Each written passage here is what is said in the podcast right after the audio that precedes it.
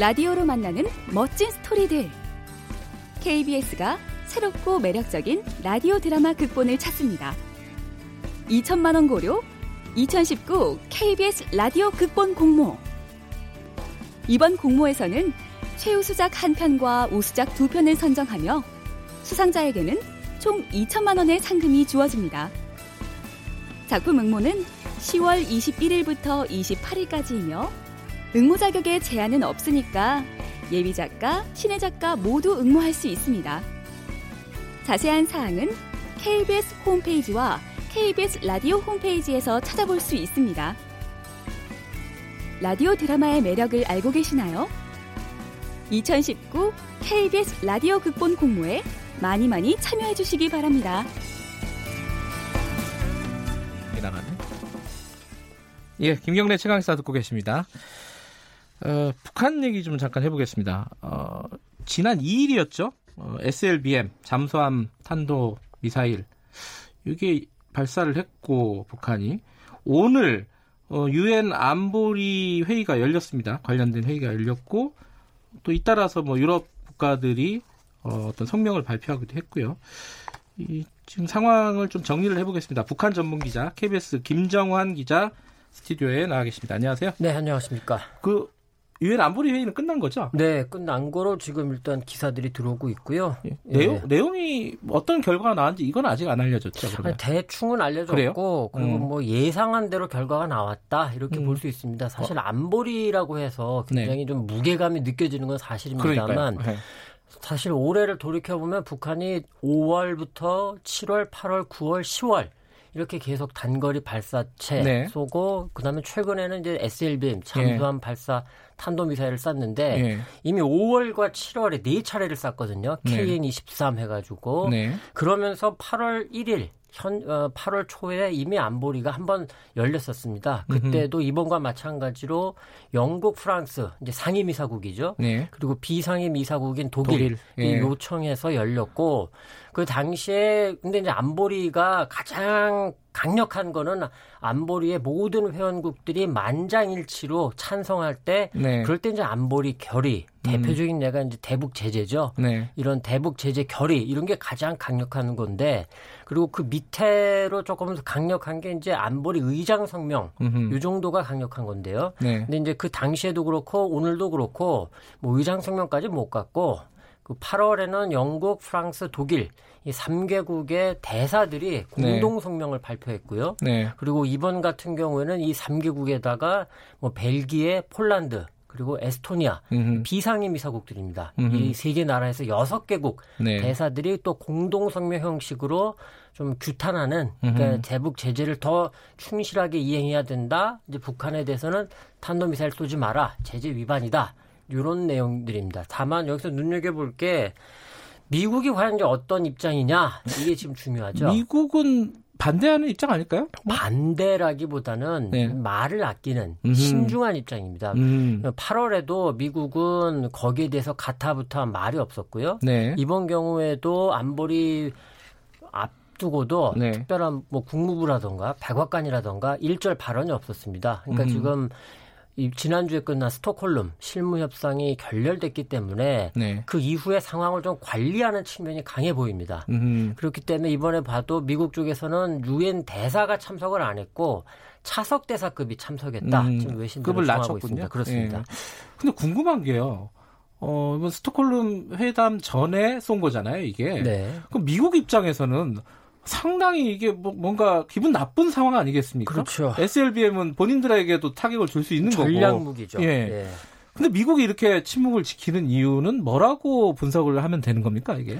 미국으로서도 뭐 김정은 국무위원장도 마찬가지지만 트럼프 대통령도 네. 이미 많이들 그 분석을 하고 있습니다만 이 판을 깰 수는 없는 거죠. 판을 깨지는 않겠다. 그렇죠. 네. 이 판을 왜냐하면 내년 대통령 선거에서 외교 분야에 있어서 트럼프 대통령이 입만 열면 자꾸 말하는 게 북한이 핵실험 안 한다, 대륙간 탄도미사일 쏘지 않고 있다. 네. 지금 이러고 있는데 분위기를 고조시키고 악화시켰을 때 김정은 국무위원장의 선택지도 사실 별로 없거든요. ICBM 쏘는 거예요, 그러면? ICBM을 쏜다라기보다 예. 를 들면은 만지작거릴 수 있겠죠. 네. 예를 들면 예. 뭐 동창리 쪽에서 발사된 뭔가 움직임을 보인다던가 음흠. 그리고 이제 어제 박한기 합참의장이 국회 국정감사 때 말을 또 한 게 조금 눈길을 끌었는데요. 예. 풍계리 지금 핵실험장 어, 폐기됐다. 이제 그렇게는 봅니다만 과연 완전 복구 불능이냐 여기에 대해서는 좀 전문가들의 의견도 엇갈리거든요. 근데 어제 합참의장이 바, 보고한 바로는 일부 갱도는 수주 내지 수개월 안에 복구가 가능하다. 음흠. 일단 군 쪽에선 보수적으로 판단을 하니까 네. 그런 걸 염두에 둔다 하더라도 네. 예를 들면 북쪽에서 쓸 수 있는 카드라는 거는 일단은 과거 추수적인 과거의 음. 타성대로 가는 측면이 좀 강해 보이기 때문에 네. 상황이 여의치 않을 경우에는 북쪽도 그렇게 갈 거다. 라는 음. 걸 아마 미국도 읽고 있을 거고요. 그러니까 지금은 최대한 상황 관리를 한다. 음. 이렇게 보면 될 것 같습니다. 다만 뭐 합참의장 얘기 중에는 뭐 아직까지는 움직임이 없다. 지금은 뭐 그런 거 예, 없습니다. 뭐 예, 제가 지금 말씀드린 예, 건 예. 특히 김정은 국무위원장 본인은 뭔가 좀 해보려는 의지가 있을지 모르겠지만 네. 외무성이라던가 북쪽도 관료들 아닙니까? 네. 관료들의 경우에는 대, 대부분이 과거의 정책을 지향하는 경우가 많습니다. 네. 특히 북쪽은 그런 경우가 많기 때문에 거기다가 앞서 이제 김혁철이라던가 김영철 하노이에서 일단은 좀 실패를 보지 않았습니까? 네. 그렇기 때문에 외무성 쪽 라인도 굉장히 적극적으로 나서기가 쉽지 않을 음. 거다. 지금 이렇게 보입니다. 사실 KBS에서 어, 최고의 북한 전문가신데 이렇게 짧게 모셔갖고 좀 아깝네요 제가 시간이 어 시간 많지 않아 갖고 좀 뭉뚱그려서 질문을 드릴게요. 네. 지금 이번에 스톡홀름 결렬된 게 어. 하노이 노딜 이전으로 돌아갔다 이렇게 분석을 많이 하더라고요. 네, 지금 그렇게 많이들 네. 얘기를 하고 그, 있죠. 그, 렇게 얘기하는 이유와 그리고 마지막에 이제 북한이 나오면서 굉장히 격한 발언들 많이 했습니다. 네. 그 그게 어 근데 미국은 전혀 달라요. 네. 이걸 어떻게 봐야 되는지 일단 뭐, 두 번째 질문부터 잠깐 살펴드리면 음. 뭐 계산됐다. 이거는 의도했다. 계, 산된 성명이다. 네. 네. 이미 김명길 순회 대사가 네. 베이징에 그러니까 하노이 스톡홀름으로 가기 전에 베이징에서부터 그리고 좀 더 거슬러 올라가면 지난달 20일 김명길 대사 담화가 나왔는데 그거를 자세히 읽어보면 명분을 계속 쌓고 있었습니다. 어, 이 만약에 실무 협상이 열려도 네. 이게 우리가 원하는 대로 안 되면 이거는 모든 책임은 미국에 있다. 네. 라고 지금 계속 명분을 쌓아왔던 거고. 네. 그런데 사실 천천히 들여다볼 때 지금 트럼프 대통령이 북쪽이 원하는 방향으로 대거 양보하기 어렵죠. 네. 그렇기 때문에 사실 이번 실무 협상 북쪽도 크게 기대 안 했을 거고 다만 음.